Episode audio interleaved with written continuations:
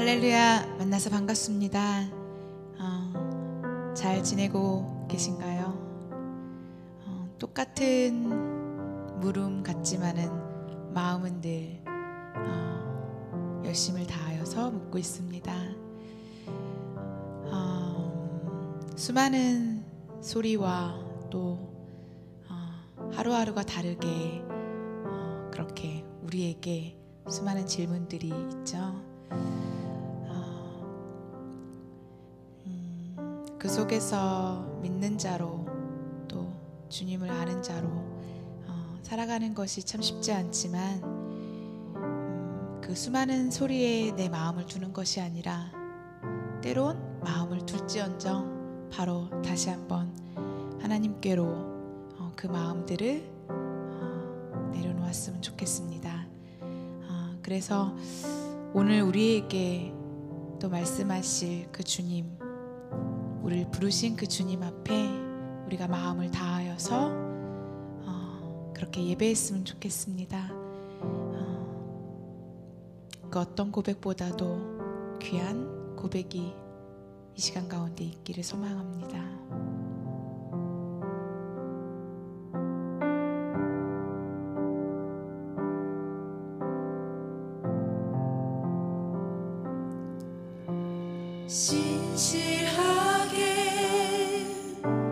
진실하게 거룩하게 살게 하소서. 진실하게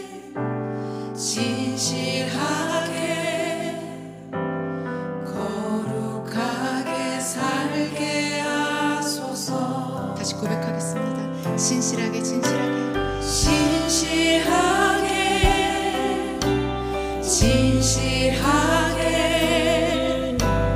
거룩하게 살게 하소서. 진실하게 거룩하게 살게 하소서.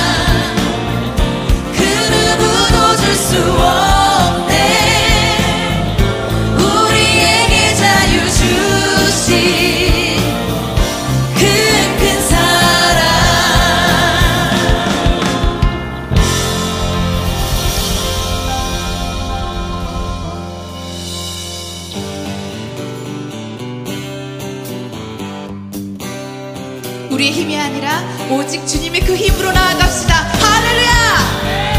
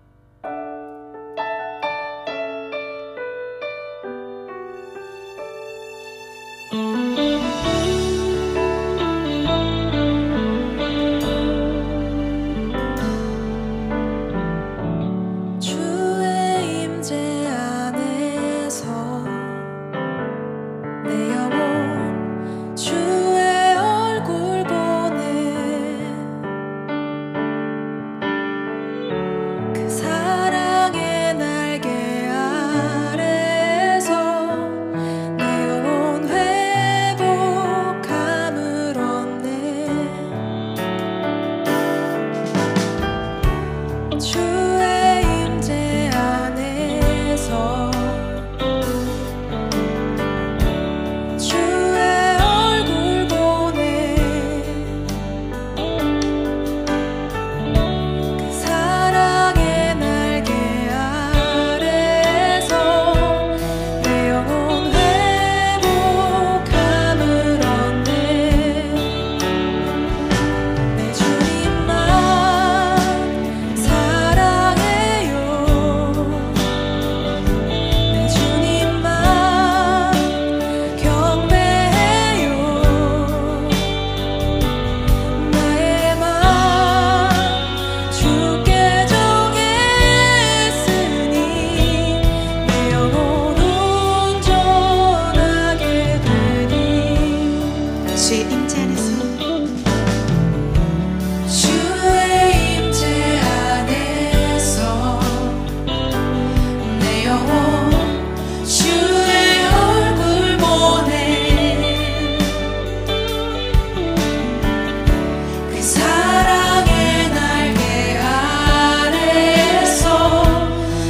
임재 안에서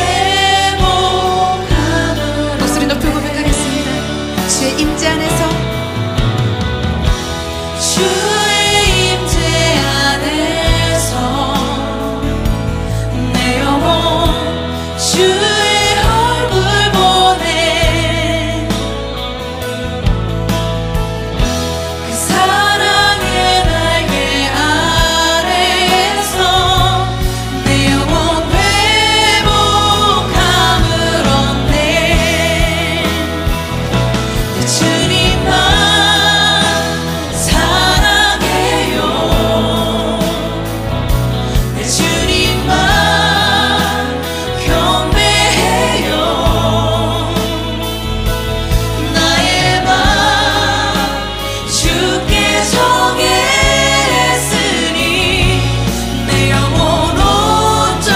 내 주님만 경배해요 나의 맘 주께 정했으니 내 영혼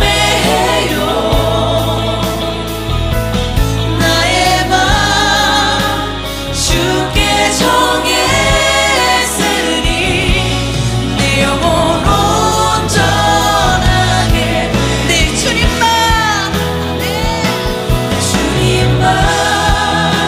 사랑해요 내 주님만 경배해요 나의 맘 주께 정했으니 내 영혼 온전하게 내 주님만 내 주님만 사랑해요 내 주님만 경배해요 나의 맘 주께 정했으니 내 영혼 온전하게 되니 내 영혼 온전하게 되니 내 영혼 온전하게 되니 내 영혼 온전하게 되니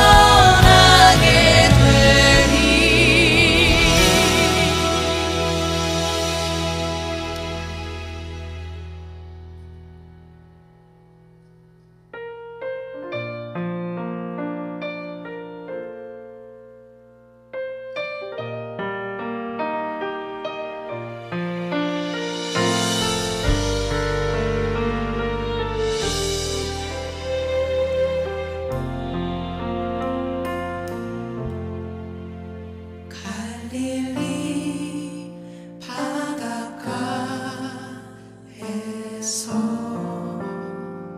바닷가에서 주님은 시몬에게 물으셨네 사랑하는 시몬아 넌 날 사랑하느냐 오 주님 당신만이 아십니다 갈릴리 바닷가에서 갈릴리 바닷가에서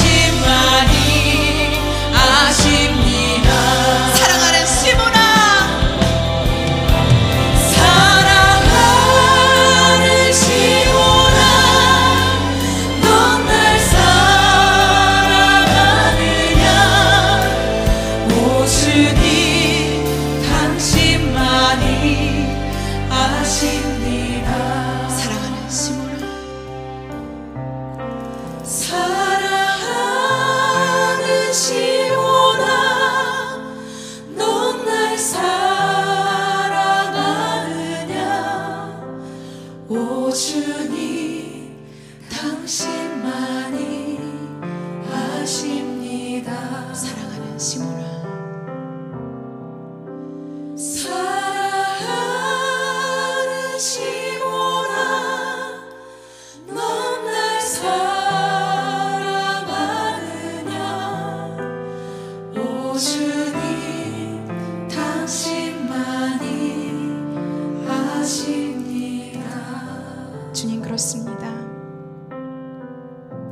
주님을 사랑하는 그 마음은 진심인데 나의 연약함으로, 불완전한 마음으로 그 고백이 사라지곤 합니다. 때론 주님을 배반할 때도 참 많이 있지만, 주님께서는 이 마음을 책망하지 않으시고 주님의 크신 사랑으로 나를 보듬으시고 오늘도 나를 안아주십니다. 주님, 주님의 그 사랑 가운데 내가 일어설 수 있도록 인도하여 주시옵소서.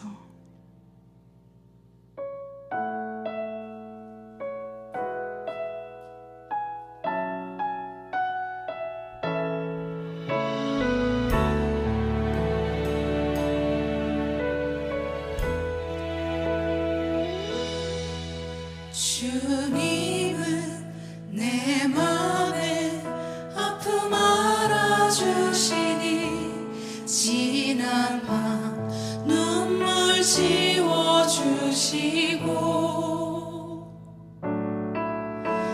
아침에 돋아나 여린 풀들과 같이 내 맘을 새롭게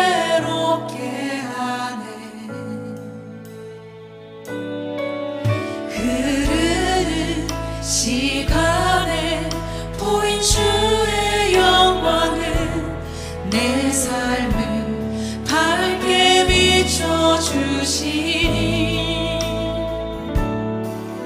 온 땅과 모든 삶보다 손에 계셨던 주님, 참 좋네 주를 찬양하네.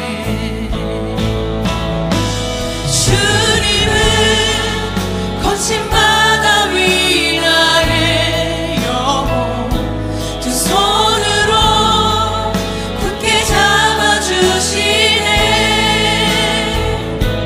주님께 맡길 인생의 여정 속에 아픈 만큼 기쁨의 날 주시네.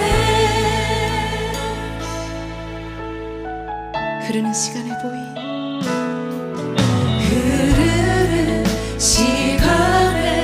보인 주의 영광은 내 삶을 밝게 비춰주시니,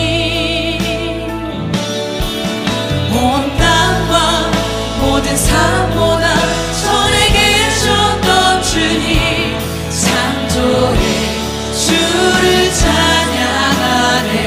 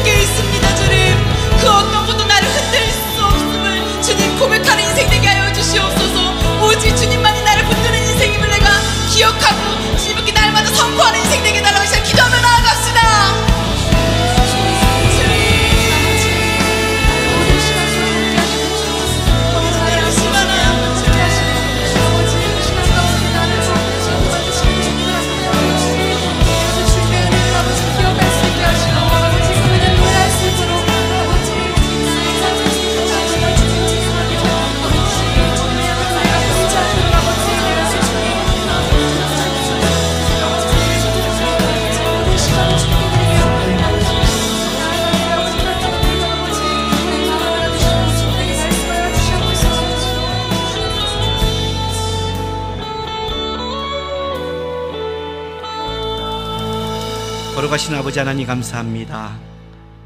오늘도 우리가 주님 앞에 왔습니다. 그래서 소망이 있습니다.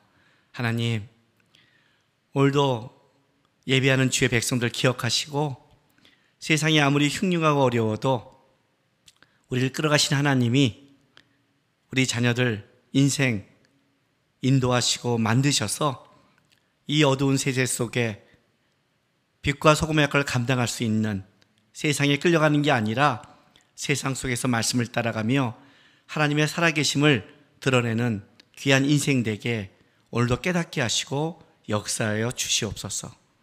감사하며 예수님의 이름으로 기도했습니다. 아멘. 하나님의 말씀 보겠습니다. 창세기 9장 8절에서 17절 말씀, 제가 한 절씩 봉독하겠습니다. 하나님이 노아와 그와 함께한 아들들에게 말씀하여 이르시되, 내가 내 언약을 너희와 너희 후손과 너희와 함께한 모든 생물 곧 너희와 함께한 새와 가축과 땅의 모든 생물에게 세우리니 방주에서 나온 모든 것 곧 땅의 모든 짐승에게니라. 내가 너희와 언약을 세우리니 다시는 모든 생물을 홍수로 멸하지 아니할 것이라. 땅을 멸할 홍수가 다시 있지 아니하리라. 하나님이 이르시되, 내가 나와 너희와 및 너희와 함께하는 모든 생물 사이에 대대로 영원히 세우는 언약의 증거는 이것이니라. 내가 내 무지개를 구름 속에 두었나니 이것이 나와 세상 사이의 언약의 증거니라. 내가 구름으로 땅을 덮을 때 무지개가 구름 속에서 나타나면 내가 나와 너희와 및 육체를 가진 모든 생물 사이에 내 언약을 기억하리니 다시는 물이 모든 육체를 멸하는 홍수가 되지 아니할지라. 무지개가 구름 사이에 있으리니 내가 보고 나 하나님과 모든 육체를 가진 땅의 모든 생물 사이에 영원한 언약을 기억하리라.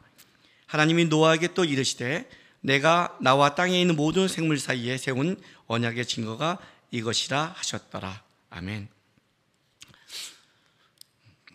살면서 아이들에게 제일 듣기 싫은 소리가 뭐냐 그러면 아마 잔소리라고 그럴 겁니다. 그런데 제가 살아가면서 제일 잔소리를 많이 하는 그 사람이 누구냐면 내 자식들입니다. 다른 사람한테는 얘기도 하고 또 뭐 어떨 때는 훈계도 하고 잔소리도 하지만 그 인상이 딱 굳어지면 또 듣기 싫어하는 게 느껴지면 그냥 안 합니다. 왜냐하면 내가 말하는 그 진심을 벌써 잔소리로 듣는 순간에 그 의미가 없기 때문에 그냥 입을 다물어 버립니다. 그런데 입을 다물어야지 하면서도 못 담은 유일한 대상이 누구냐면 내 자식들입니다. 왜냐하면 내가 입을 담고 걔네가 잘못돼 버리면 그거는 니네 인생이 아니라 내 자식의 인생이기 때문에 그렇습니다. 어떻게 부모와 자식이 떨어져서 말로는 그렇게 말합니다. 말로는, 야, 니네 인생이야. 니네가 개고생해. 니네 마음대로 살아. 아빠는 괜찮아. 이렇게 말하지만 괜찮으면 내가 그렇게 말하겠습니까? 안 괜찮다는 걸 반복으로 얘기하고 있는 거죠. 내 속에서. 그런데 그 잔소리에는 뭐가 있냐면 부모들이 살아오면서 느낀 삶의 진리가 있죠. 그런 생활 태도, 그걸 준비하는 것, 그런 삶의 방식이 잡혀야 그 인생 속에 여러 사람과 인생을 살아가는데 필요하니까 그렇게 말하는 거지 일부러 자녀를 망치게 하는 게 없다는 겁니다. 우리가 성경을 읽으면서 하나 우리가 좀 느껴야 될 게 뭐냐면 하나님이 꼭 우리에게 잔소리하듯 느껴질 때가 있습니다. 오늘도 우리가 보는 것은 무지개 언약입니다. 하나님 언약의 재경신을 하면서 언약을 말하면서 징표는 이제 무지개를 말씀하시는데 그 전에 또 하나님께서 인간에게 그 홍수 이후의 삶을 얘기하면서 사람들에게 그 짐승을 이제 먹게 하죠. 그리고 생명이 된 피체는 먹지 마라 하면서 또 인간들에게 언약을 또 재갱신하죠. 자꾸만 바꿔가죠. 맞춰주죠. 근데 이렇게 하는 것, 하나님이 우리에게 맞춰주는 것, 또 언약을 자꾸 세우는 것, 뭐 짐승을 먹을 때 피채 먹지 마라. 그렇게 먹으면 생명에 가는 거니까 널 죽이겠다. 무지개 언약을 또 세워주고 또 뒤에 가면 이제 아브라함부터 계속 언약이 나오고 나옵니다. 그리고 이제 이스라엘 백성을 출애굽 와서 시내산에 갈 때는 율법이라는 큰 언약이 나오는데, 우리가 이렇게 보면 진짜 하나님도 되게 말 많다 하는, 아주 쌈박하게 너 이거 해, 안 하면 죽어 하고 딱 죽여버리면 할 텐데 이러지 못하고 계속 이렇게 말하는 거예요. 근데 이거를 잘 우리가 이해하지 못하면 여러분, 하나님과 여러분의 관계가 긴밀해지지 못합니다.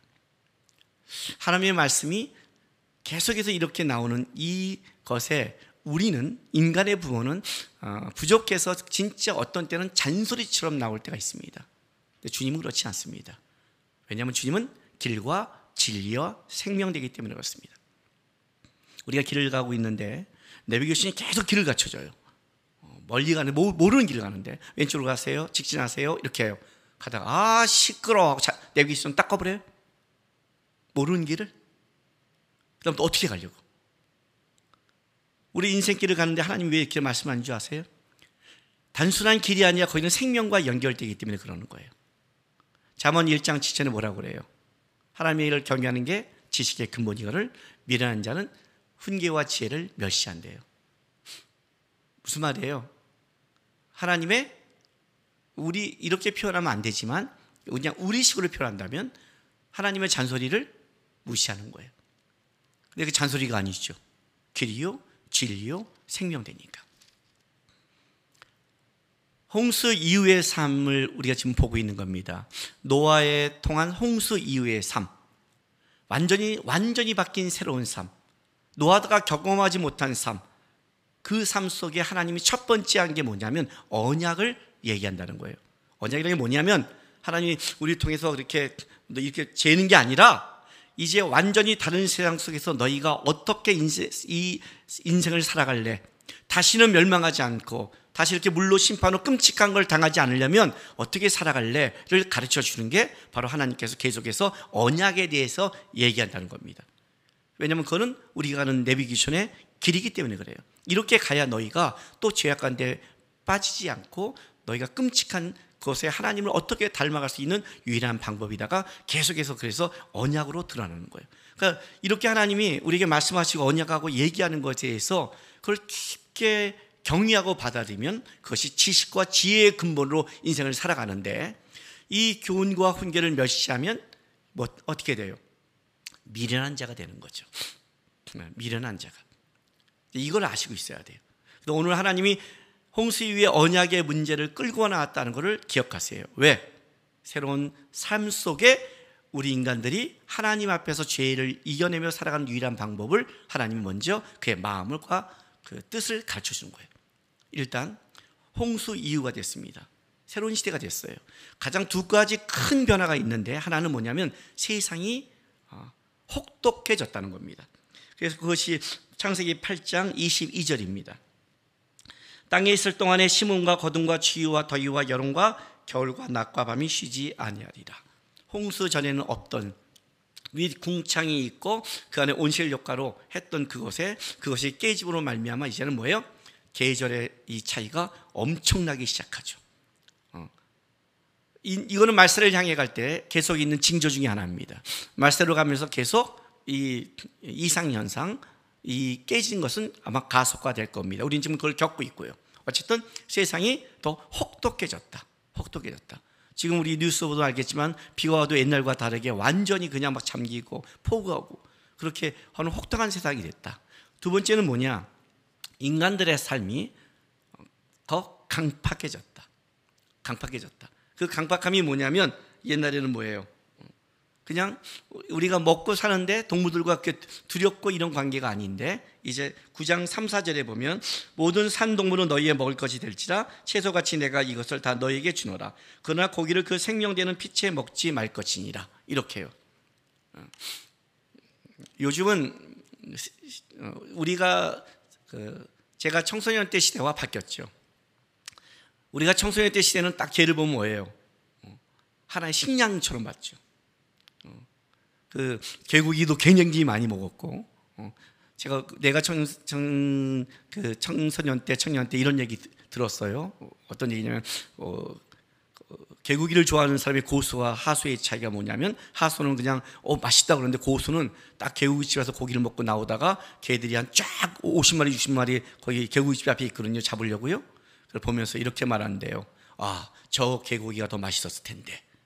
그걸 불쌍히 한 식량으로 보는, 지금 이렇게 말하면 난리 나죠. 지금 제가 산책하고 운동 가도 반이 개인데 사람들 끌고 나오는데, 산책하는 사람이 막 최소 3분의 1, 어쨌든 절반이 개를 끌고 나온 이 세계에 지금 제가 이렇게 말하면 어떻게 되는 거예요? 굉장히 지금은 야만인 칭을 받잖아요. 그죠? 한번 생각해 보세요. 여러분의 반려견을 집에 기르고 있는데 어느 날 반려견을 보면서, 아, 하나님이 이걸 먹으라고 그랬어 하고 그걸 입맛 따시고 본다면 그 반려견이, 그 애완견이 얼마나 두렵게 보겠어요. 그랬다는 거죠, 시대가. 개고기를 안 먹는다, 어떻게 야만이냐, 그렇게 말을 함부로 하지 마세요. 아무것도 먹을 게 없는, 성경에 보면 먹을 게 다 떨어졌을 때 자녀까지 잡아먹는 것이 성경의 기록이에요. 인간이 생존과 죄악이 얼마나 악에 끔찍한지를 우리는 너무 피상적으로 알아요. 피상적으로. 성경에 증언이 있어요. 자식까지 잡아먹는 게 인간이에요. 아셨어요? 내가 진짜 끔찍한 세계 먹을 게 없다면 그 개가 식량으로 보이는 게 그런 삶이야. 거칠어진 삶이란 말이죠. 여태까지는 동물들이 같이 아무런 문제가 없었는데 이제는 어떻게 되는 거예요? 동물을 잡아먹으니 동물을 보는 눈이 달라졌고, 그죠? 여러분의 집을 개를 보는 눈이 달라졌고, 개도 그러니 두려움과 방어하며 하는 뭐예요? 강팍하고 거친 세상이 왔다는 거예요. 이게 이제 우리가 살아가는 세상이에요. 어머, 어떻게 그럴 수 있어? 아주 풍요롭게 편안하게 살고 있는 거예요 지금. 하나님의 은혜로 인류 역사 속에, 사실 인류 역사 속에 우리 시대가, 현재 사는 시대가 문명과 문화 속 가장 좋은 시대를 겪고 있거든요 지금, 실제로는. 그러나 여러분, 이게 영원하지 않아요. 성경은 뭐라고 말해요? 계속 시대는 거칠어지고 혹독해질 것이라 얘기하는 거예요. 그러니 어떻게 돼요? 하나님이 놔두면 어떻게 돼요? 동물을 먹으면 죄악이 되니까, 문제가 되니까 어떻게 우리에게 다시 맞춰서 언약을 새로 주는 거예요. 어느 날 갑자기 동물을 먹어라, 하나님이 동물을 사랑하지 않는 게 아니라 인간이 그만큼 혹독한 세계에 거칠어지기 시작한 거예요. 그래서 인간들이 못 먹게 하면 다 죄를 질 것 같으니까 어떻게 되죠? 먹게 허락하되 생명에 대한 존중, 피라는 건 그거니까 이제 그거를 못 먹게 얘기를 했죠. 홍수 위에 거칠어진 세상이에요. 그리고 이제 하나님이 또 하나의 언약을 주시는데, 그게 오늘 우리가 본문에서 본 뭐예요? 무지개를 통한 언약이에요. 그걸 줬어요. 이걸 왜 줬는가 우리가 좀 생각해 볼 필요가 있어요. 그런 건 하나님이 인간들과, 인간뿐만 아니죠. 오늘 본문에 보면 모든 생물, 살아있는 모든 생물에게, 이건 노아의 가족과 모든 생물에게 다 같이 주는 언약이에요. 언약 어떤 걸 줬느냐? 내가 다시는 물로 이 시대의 생물들을 멸하지 않을 것이다 라고 약속한 말씀이에요. 얼마큼 이 약속을 하나님이 하시냐면, 여러분 오늘 본문 보세요. 자, 11, 12절 보세요. 내가 너희와 언약을 세우리니 다시는 모든 생물을 홍수로 멸하지 아니할 것이라, 땅을 멸할 홍수가 다시 있지 아니하리라. 자, 다시는 아니할 것이라, 또 다시 아니하리라. 두 번 나오죠. 그죠? 절대의 부정이 2회 반복되는 거예요. 절대의 부정이 두 번 반복해서 하나님이 강조죠. 절대로 다시 홍수로, 물로 안 하겠다 하셨어요. 근데 여기서 그냥 끝나는 게 아니라 더 나가서 보세요. 자, 12절부터 17절에 이렇게 나와요. 12절만 제가 읽어줄게요.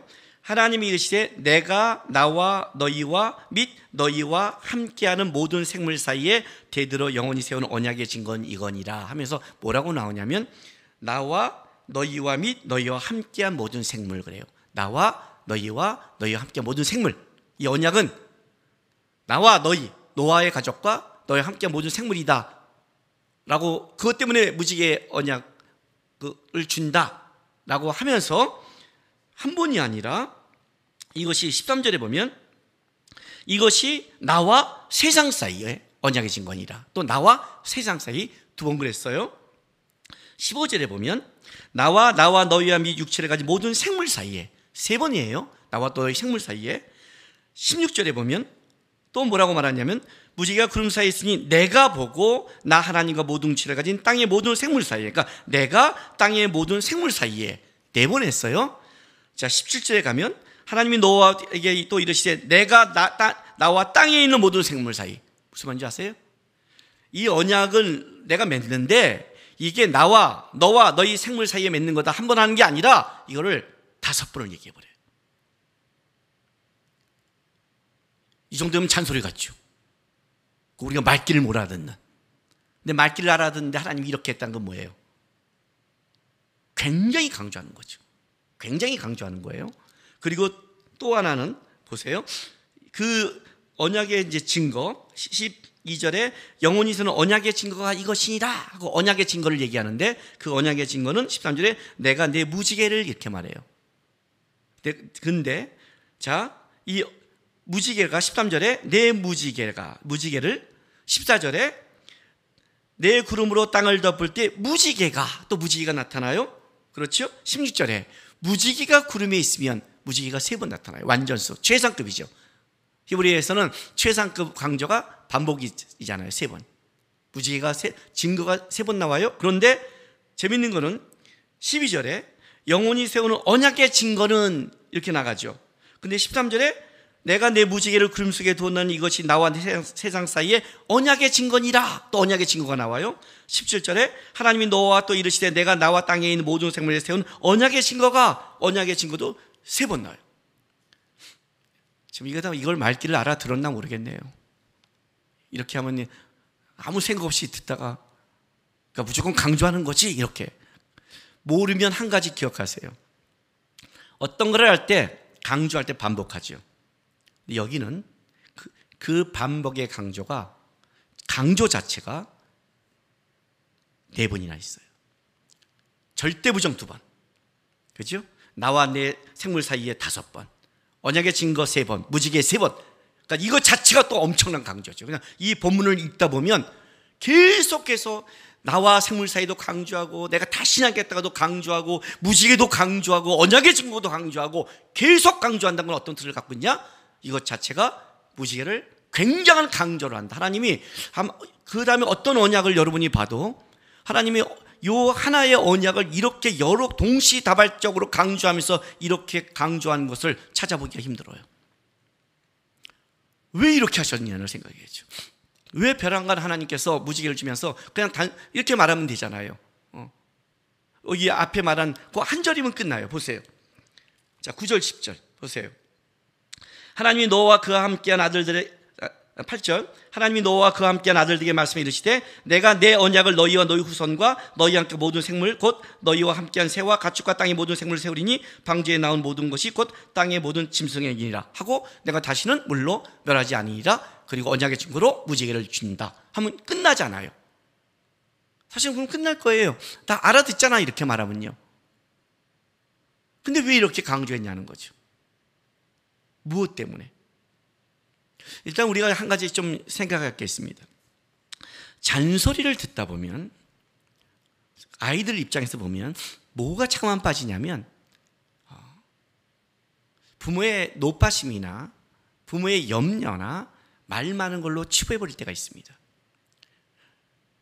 부모가 잔소리를 계속할 때는 뭐가 불안해한지를 몰라요. 어떤 걸 불안해서 그렇게 말한지를 몰라요. 특별히 하나님이 얘기할 때는 하나님은 어떤 분이에요? 이렇게 말해도 된댔잖아요. 증거 준다. 그리고 이렇게 하면 죽인다. 이렇게 하면 되잖아요. 여러분 하나님이잖아요. 그거 보여주면 되잖아요. 근데 왜 하나님이 이걸 반복해서 했을까요? 제가 우리 자녀들에게 너 이 새끼야 그럼 집 쫓아내는요 내가 진짜 그거 하면 쫓아낼 거라면 그렇게 하지 않아요. 너 이거 하면 쫓아낼 거야 하고 딱 하고 하면 쫓아내면 끝이에요. 근데 계속한다는 건 뭐냐면 쫓아내지를 못하는데 너 그러면 쫓아낼 만큼 아빠가 화가 난 거야를 하기 때문에 못 쫓아내니까 반복하는 거예요. 주님께서 노아의 홍수 위에 모든 생물과 노아의 가족을 다시 방주에서 세상 가운데 내보냈습니다.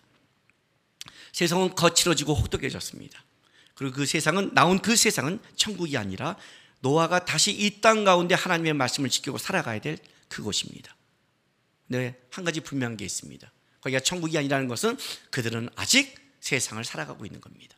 세상을 살아간다는 것은 이걸 전제로 하고 있습니다. 하나님 앞에 심판 앞에 설 것이다. 그런데 인류의 죄악이 얼마나 끔찍했냐면 하나님의 시간일 때 예수 그리스도가 오시고 우리 인간을 구원할 하나님의 회개의 시간을 가기도 전에 노아 때 벌써 하나님이 심판할 만큼 끔찍한 인간의 죄악이 드러나 버린 거예요. 한번 거기서 인류를 정리하지 않으면 그냥 주님이 오셔서 다 완전히 멸망시켜야 될 그 시대가 온 거예요. 이게 죄악의 무서움이에요. 그래서 하나님이 어쩔 수 없이 물로 심판했어요. 근데 하나님은 마음은 뭐라고요? 인류가 심판받아 죽길 원하는 하나님의 맞는 그 생물들과 피조물들과 인간이 아니라 그들이 하나님 안에서 하나님의 말씀을 지켜가면서 은혜와 복을 누리길 원하는 마음이 있는 거예요. 그게 하나님의 마음이죠. 우리가 코로나 바이러스나 이제 삶의 어려움으로 허덕일 때 우리가 이런 말 하잖아요. 하나님 계시면 어떻게 이랬어요? 근데 아니요, 하나님 안 계셔. 그리고 우리를 미워해서 그런 게 아니라 사실 인류의 죄악이, 우리의 죄악이 하나님의 말씀을 지키고 살아왔다면 이렇게 끔찍하게 가지 않아도 되는데 하나님의 말씀을 어긴 데서 오는 벌이에요. 벌이에요. 그걸 하나님께 돌릴 뿐이죠. 근데 하나님의 마음은 뭐냐? 인류 자체가 생육하고 번성하기를 원해요. 그러니까 나오면서 그러잖아요. 생육하고 번성하라. 생육하고 번성하라 그래요. 번성하기를 원하는 거예요. 그런데 그 인류가 번성할 때 이들에게는 뭐냐? 한 가지 문제가 생겼어요. 뭐예요? 강력한 트라우마가 생긴 거예요. 강력한 트라우마. 아마 인류의 역사상 어떤 죄, 어떤 환란, 어떤 어려움에도 노아만큼 트라우마가 있을 수는 없어요. 말했죠? 지난번에도요. 어떤 사람이 말을 해도 제가 어떤 사람 얘기를 들었냐면 그 삼풍 백화점 무너졌을 때 이따가 2분 전에 나온 사람 얘기 들었어요. 덜덜덜 떴죠. 저는 어떤 일이 있는 줄 아세요? 저는 성수대교 무너졌을 때 그때 저는 학교 스쿠플에서 탔어요. 시간 10분 정도의 차이였다면 저도 그게 있을 수 있었어요. 우리 스쿠플스가 성수대교를 건너갔으니까. 그러니까 웃기잖아요. 시간이라는 게. 그 시간에 맞으면 오늘 저기 지금 김남근 목사가 아니라 진짜 김북근 목사가 다른 사람이 있을 수 있어요. 상황이 그런 거예요. 근데 그걸 눈앞에서 본 사람 어때요? 그 트라우마가 있는 거거든요. 근데 온 인류가 멸망한 걸 봤어요. 아무리 자연재해를 봐도 이 정도는 본 사람은 없죠. 다 죽고 자기 가족만 나왔어요. 굉장하죠? 이건 이 트라우마는 겁나는 거예요. 근데 이것은 노아뿐만 아니라 모든 생물들도 마찬가지예요. 왜냐하면 앞으로 비가 올 때마다 모든 생물들은 두려움에 떨 거예요. 그렇지 않아요? 비가 올 때마다. 먹구름이 몰려올 때마다. 그전에 못 모르고 보다가 하나님의 인도에서 들어갔지만 엄청난 40주야가 비가 오고 150일 창의하며 거기서 덜덜 떠고 나왔더니 세상은 다 쓸어버리고 죽어버리고 자기로부터 새로 시작한 그걸 보면서 그들은 이제 추위와 더위 비바람이 올 때마다 얼마나 떨었겠어요. 하나님은 그 새로운 피조물들, 거기서 살아갈 피조물들과 노아의 가족들이 어떻게 돼요? 생육과 번성하며 살아가기를 원하는 하나님의 마음이 있는데 이들 자체가 그 트라우마와 그 두려움을 극복하지 못하는 거예요. 그러니 하나님이 그 생물들을 향해, 우리를 향해 다시 언약을 보여주는 거죠. 그래서 이렇게 시작하는 거예요. 하나님의 마음이 그 동물들까지도 생각하시는 거예요. 봐요. 9절, 10절 다시 읽어줄게요. 내가 내 언약을 너희와 너희 후손과 이렇게 말하면 되잖아요. 그러니까 이 언약은 노아 그리고 우리 후손들, 우리까지 오고 오는 인간들까지 하는 그걸 넘어서서 너희와 함께 모든 생물, 너희와 함께한 새, 가축과 땅 모든 생물에게 세우리니 방주에서 나온 모든 것, 또 땅의 모든 짐승에게라. 하나님의 것까지 하나님의 사랑과 아량이 큰 거죠. 그들도 두려움 속에 비가 올 때마다 뛰는 것들. 그때 하나님이 그들에게 다시는 그분 스스로 강조하시는 거예요. 다시는 내가 물농수로 멸하지 않겠다 하는, 다른 말로 할게요. 하나님은 심판을 즐겨하지 않는다. 하나님 벌과 재앙을 즐겨하지 않는 분이다. 하나님 어떻게 이 세상이 이럴 수 있어야 할 때 하나님은 그거를 즐겨하는 분이 아니다. 아니다. 그분은 생육하고 번성하기 원하고 우리가 하나님의 안에서 누리며 살아가기를 원하는 하나님의 마음이 있다.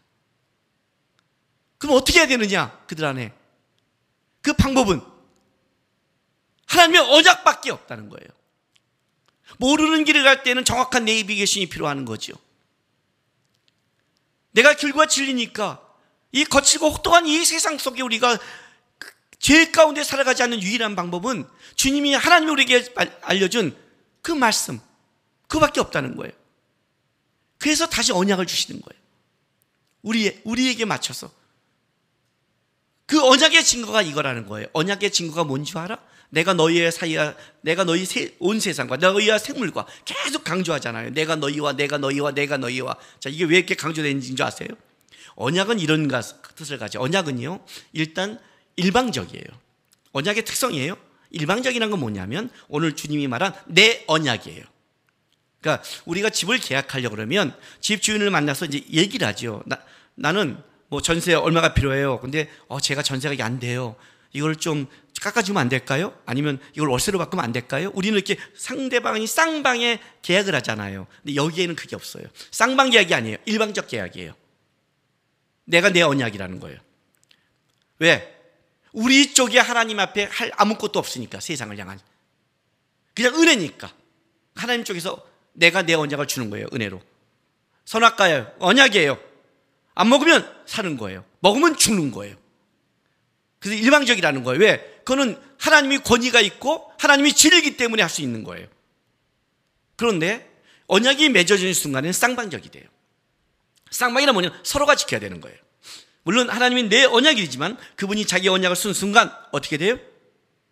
자기도 지켜야 되는 거예요. 그래서 언약은 쌍방적이 되는 거예요. 그래서 여기 시작할 때 내 언약으로 말했지만 뭐라고 그래요? 나와 너희 사이에 맺은, 너희 후손 사이에 맺은, 세상 사이에 맺은 언약이라고 하면서 쌍방적이 되는데, 쌍방적이 된 순간부터 어떻게 되냐면 우리도 지켜야 되고 하나님도 지켜야 돼요. 그 얘기를 하는 거예요. 하나님이 이렇게 말하는 거죠. 구름 가운데 무지개가 뜬다면 내가 그 무지개를 뭐래요? 기억한다. 여기 본문에 자 이렇게 말을 해요. 14, 15절 읽어줄게요. 내가 구름으로 땅을 덮을 때 무지개가 구름 속에 나타나면 내가 나와 너희와 및 육체를 가진 모든 생물 사이에 내 언약을 기억하리니 다시는 물이 모든 육체를 멸하는 홍수가 되지 아니할 것이다. 자, 기억하리니, 새기다, 표시하다는 뜻인데 어떤 거냐면 마음속 깊이 새겨 절대 잊지 않는 것이에요. 하나님이 이렇게 말하는 거예요. 내가 마음속 깊이 새기겠다. 그리고 구름 사이에 무지개가 뜨는 순간 나는 깊이 새겼기 때문에 그 무지개를 내가 바라보면서 내 언약을 내가 기억하고 너희를 다시는 물로 심판하지 않겠다 라고 얘기하는 거예요. 자, 우리는 그걸 이제 들었어요. 하나님은 약속을 지켜요. 주님은 지금까지 약속을 지켜왔어요. 그 이후에 인류는 물로 심판받지 않았어요. 앞으로도 그럴 거예요. 어떠한 재난이 와도 주님은 그 무지개를 기억하실 거예요.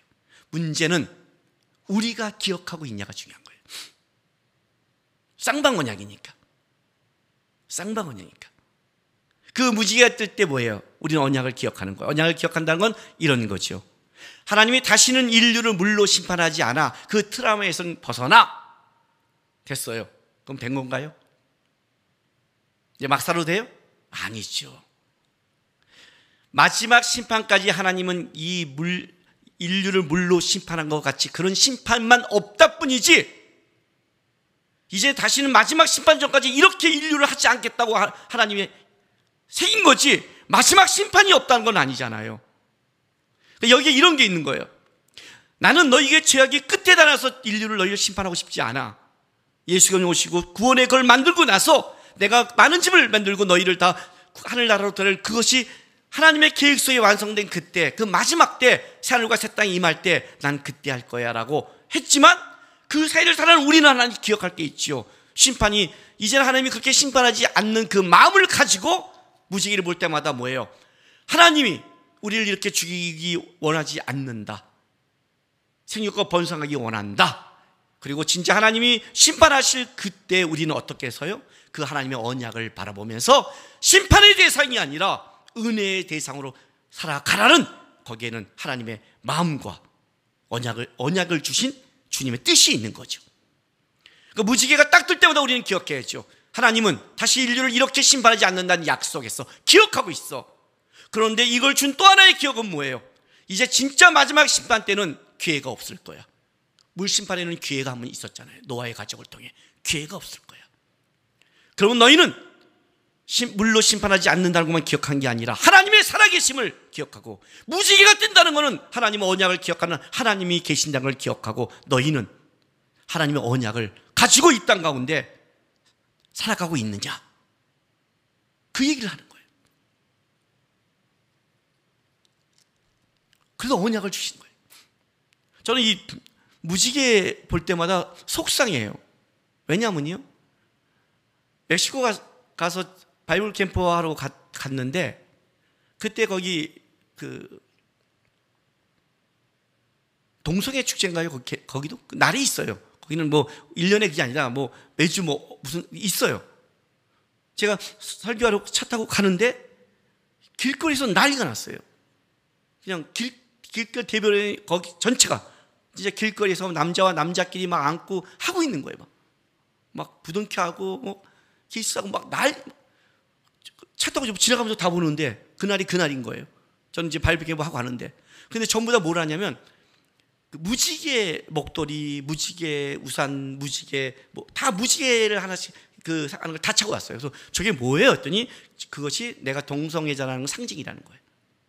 아마 내 생각에는 7빛깔이란 다양성 때문에 세상을 사랑하는 데는 다양한 것이 있다는 걸 그를 자기네들이 그 힌트를 얻어 가지고 왔을지 모르지만, 저는 그때 어떤 마음이 드냐면, 그때 내가 창세기 1장부터 11장을 해주러 살거든요.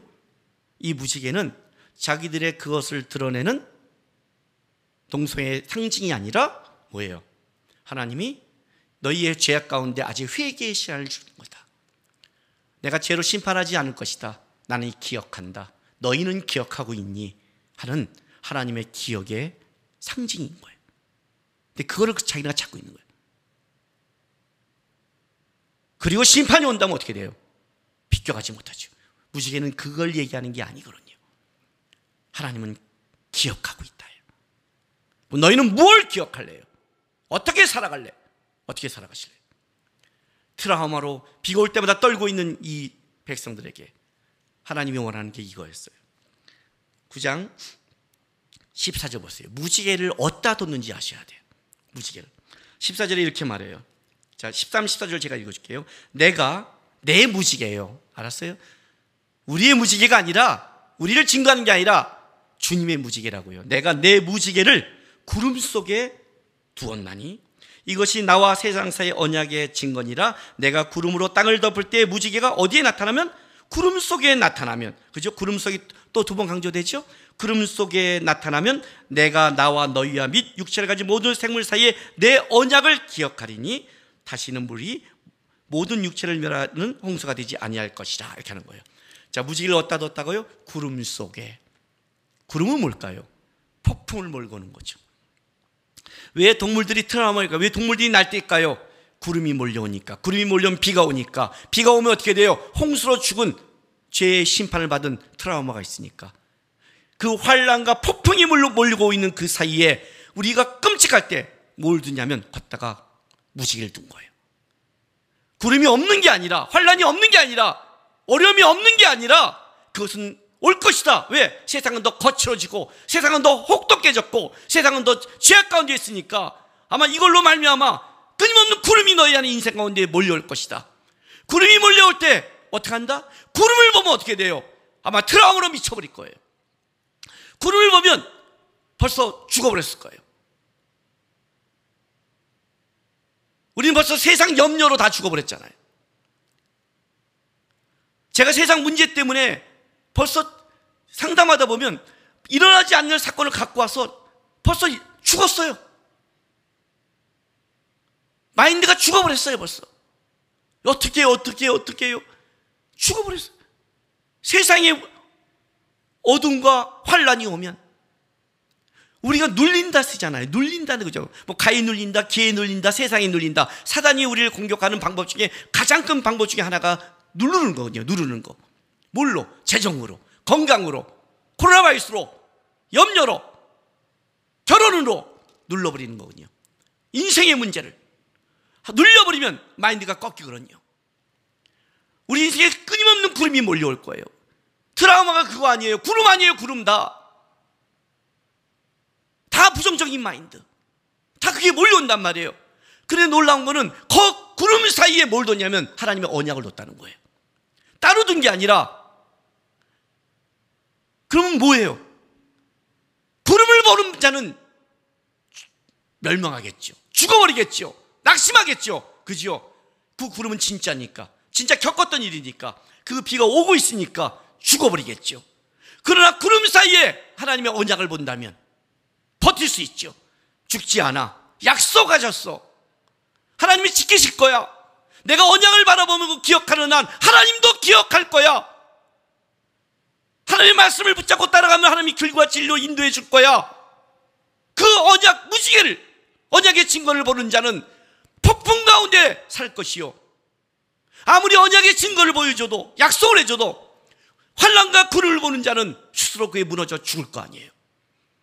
무얼 보냐 이렇게 죽는 거예요. 분명히 다음 세대는요, 구름이 사라진다고 하지 않아요. 환란이 사라진다고 하지 않아요. 분명히 더 거칠게 올 거예요. 근데 거기에 하나님이 뭘 약속하신 줄 아세요? 내가 세상 끝날까지 너희와 함께하리라. 약속했잖아요. 세상에 너희가 환란을 당하나 담대하라. 내가 세상을 이기었노라. 다 이루었다. 수많은 우리에게 약속의 말씀이 있잖아요. 하나님 앞에 환란과 어려움으로 공의 앞에 있을 때 염려하지 말라. 내가 너에게 생각난 말을 줄 것이다. 내가 너희를 보호하고 끌어 것이다. 독수리가 그 새끼를 보호한 같이 이스라엘 백성을 그렇게 끄집어 오듯이 내가 너희를 갈 것이다. 수많은 약속의 말씀이 우리의 구름 사이에 있거든요. 그래서 하나님이 언약을 주는 거예요. 왜 준 줄 아세요? 그 환란과 어려움 속에 무너져 죽을까 봐. 홍수 이후의 삶 속에 언약의 증거는 무지개가 있는 한 하나님은 살아계신다요. 하나님은 살아계신다. 그리고 하나님은 내가 한 약속을 기억하고 새기고 나는 갈 것이다. 나는 절대 잊어먹지 않는다. 너희는 잊어먹었니? 라고 묻는 거예요. 너희는 잊어먹었니? 더 많은 폭풍이 올 거예요. 코로나 바이러스 이후에. 지난주에 우리 아들이 저한테 이런 말을 하는 거예요. 아빠 훌륭한 예언자세요. 그래요. 이게 뭔 소리야? 그랬더니 제가 옛날에 2015년도가 10년대 루키 바이블 캠프 하는 강의가 있었대요.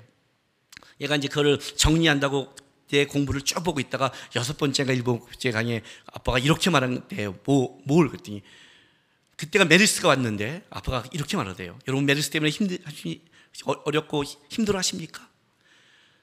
앞으로 이거보다 더 심한 바이러스가 올 것입니다. 그러대요. 맞잖아요.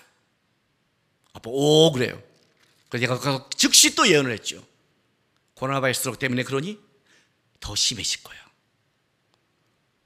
여러분도 다 할 수 있어요. 왜냐하면 성경이 말하니까. 성경은 앞으로 더 폭풍 같은 구름이 몰려올 거라고 우리에게 얘기하니까. 마지막 때는 더 무섭다고 얘기하니까. 여러분 정말 보면 무섭잖아요. 그죠? 마지막 때는 임신한 사람은 화 있을진지 하잖아요. 또 못 도망간다고. 점점 무서운 시대가 온다고 약속하잖아요. 어떻게 살아갈래요? 구름만 보고 어떻게 살아갈래요? 구름만 보고 어떻게 견딜래요, 여러분? 그런데 하나님께서 이렇게 말씀했어요. 약속을 해주신 거예요. 약속을. 알아요? 이 말씀을 읽는 자와 듣는 자와 지키는 자가 복이 있도다. 왜? 주문이 아니라 이 말씀을 읽고 듣고 지킨다는 것은 살아계시는 하나님과 그 약속의 언약을 나는 믿고 따라가는 거니까. 그 자는 내가 길과 진리로 생기던 내가 끌어갈 것이다. 내가 보호하며 갈 것이다. 더 거친 세상이 올 거예요. 더 혹독해질 거예요. 근데 하나님 이렇게 말해요. 그 세상 속에 내 언약 무지개를 기억하라. 폭풍이 오는 구름 속에 나의 약속된 말씀을 기억하라. 그걸 본 자는 내가 기억하고 있으니 그걸 기억하는 자는 내가 끌어갈 것이고, 너가 무너지는 것은 하나님이 살아계시지 않는 게 아니라 뭐라고요? 우리가 언약을 본 게 아니라 폭풍 치는 구름을 보고 스스로 무너진 것이라고 말씀하시는 거예요. 저는 이 시대가 다시 하나님의 말씀과 약속과 하나님께 뿌리내리고 바라볼 때예요. 물 가운데, 폭풍 가운데 예수님이 걸어올 때 예수를 바라봤던 베드로는 걷다가 폭풍을 보고 물에 빠졌어요. 여러분은 지금 폭풍을 보고 있는지 예수를 보고 있는지 점검하시고, 폭풍이 커보이면 그걸 보지 말고 내 눈과 마음을 예수께 언약의 말씀에 증거해서 그 말씀을 끌어가시고 가슴 깊이 새기고 만드신 하나님께 서서, 여러분도 오늘 말씀 안에 굳세게 길과 진리와 생명이신 주님의 인도함을 따라 이 시대를 능히 이겨내는 빛과 소금의 자녀 되시기를 주의 이름으로 바랍니다. 기도하겠습니다. 이 시간 이렇게 기도했으면 좋겠습니다. 주님, 내가 인생을 살아갈 때 어떤 폭풍을 만나고 지금도 폭풍을 만난 사람이 있고 지금도 내가 두려운 가운데 있을지 모릅니다. 주님만 보게 해주십시오. 주의 약속만 기억하게 도와주십시오. 그만 바라보고 내가 이 시대에 뿌리내리고 걸어가게 도와주십시오. 주가 나를 보시고 새겨진 언약 기억하시고 저희 인생을 끌어가 달라고 이 시간 다 같이 주 앞에 기도하며 나가겠습니다. 기도하겠습니다. 거룩하신 아버지 하나님 감사합니다. 하나님, 오늘도 우리가 주님 바라보면서 예배로 이 자리에 나왔습니다. 오늘도 우리가 주의 말씀을 가슴에 새깁니다. 폭풍 가운데, 구름 가운데 언약의 말씀을 줬습니다. 우리 인생의 어떤 환난과 어려움과 폭풍과 어려움이 있다 할지라도 주께서 나를 지키시고 인도하는, 너는 내 자녀요 내가 너 이름을 기억한다는 주의 수많은 언약의 말씀이 있습니다. 저는 말씀을 믿습니다. 우리는 말씀을 의지합니다. 우리는 말씀을 따라갈 것입니다. 폭풍이 우리의 삶을 때린다 할지라도, 인생의 환란이 우리의 삶을 흔든다 할지라도 하나님, 우리의 눈과 마음은 주님 앞에 고정하겠습니다. 주님 바라보겠습니다. 우리 자녀를 끌어가 주셔서 이 세상의 환란과 어려움을 이겨내고 하나님의 말씀을 굳건 서서 믿음의 자녀로 살아가는 주의 자녀에게 인도하시고 역사하여 주시옵소서. 하나님의 자녀를 보호하시며 축복하여 주시옵소서. 우리 주님 인도하여 주시옵소서.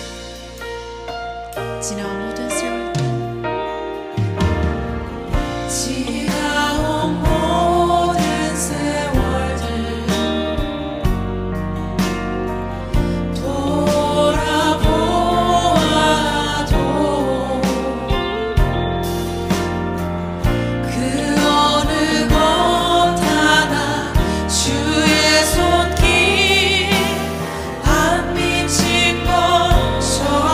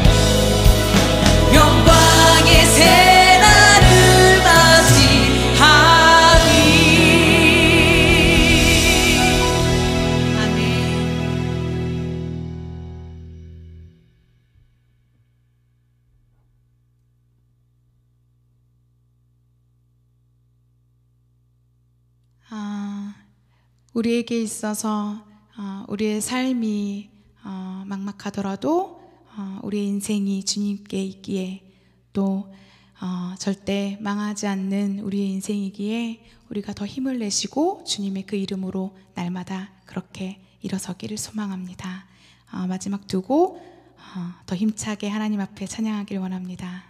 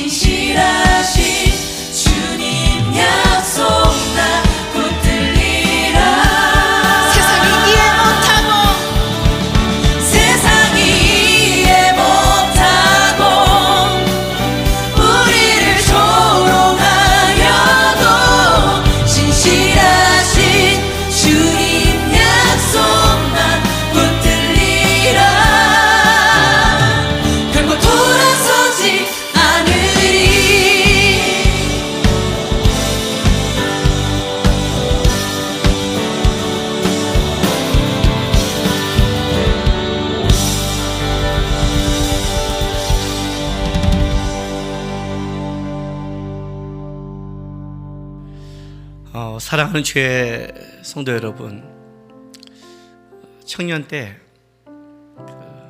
어떻게 살아야 될지 모르고 인생의 무게가 너무 버거워서 견디기 힘들 때 기도를 해도 힘들고 말씀을 보려 해도 그 말씀이 안 들어올 때 먼저 성경을 가지고 제가 성경에 하나님의 말씀에 은혜 받은 이 원래 형광펜으로 칠한 부분이 있는데 그것만 내가 은혜 받은 형광펜으로 칠한 그 부분만 찾아서 넘기고 있는데 그 말씀을 읽는 중에 그 말씀이 나에게 힘을 주고 다시 주님 앞에 기도케 하고 살아가게 한 적을 저는 많이 경험했습니다. 아무리 세상적인 환란이 크다 할지라도 주님의 강함을 이기지 못하고 우리 인생의 폭풍이 아무리 거세다 해도 주의 말씀의 굳건함을 무너뜨릴 수 없습니다. 여러분, 세상의 그 두려움과 크기를 보지 마시고 주의 약속한 말씀 바라보면서 여러분의 인생길을 주님 앞에서 굳세게 살아가는 주의 백성 되기를 부탁드립니다. 기도하겠습니다. 지금은 우리 구주 예수 그리스도의 놀라우신 은혜와 아버지 하나님의 극진하신 사랑하심과 성령 하나님의 감화감동 위로하심이 세상의 염려와 환란이 거세게 와도 주의 말씀 사랑하고 붙잡고 그 말씀 따라 평생을 가겠다고 다짐하는 모든 하나님의 백성들의 삶과 이들의 가정과 일터와 교회와 나라 위에 지금부터 영원토록 함께 있을지어다.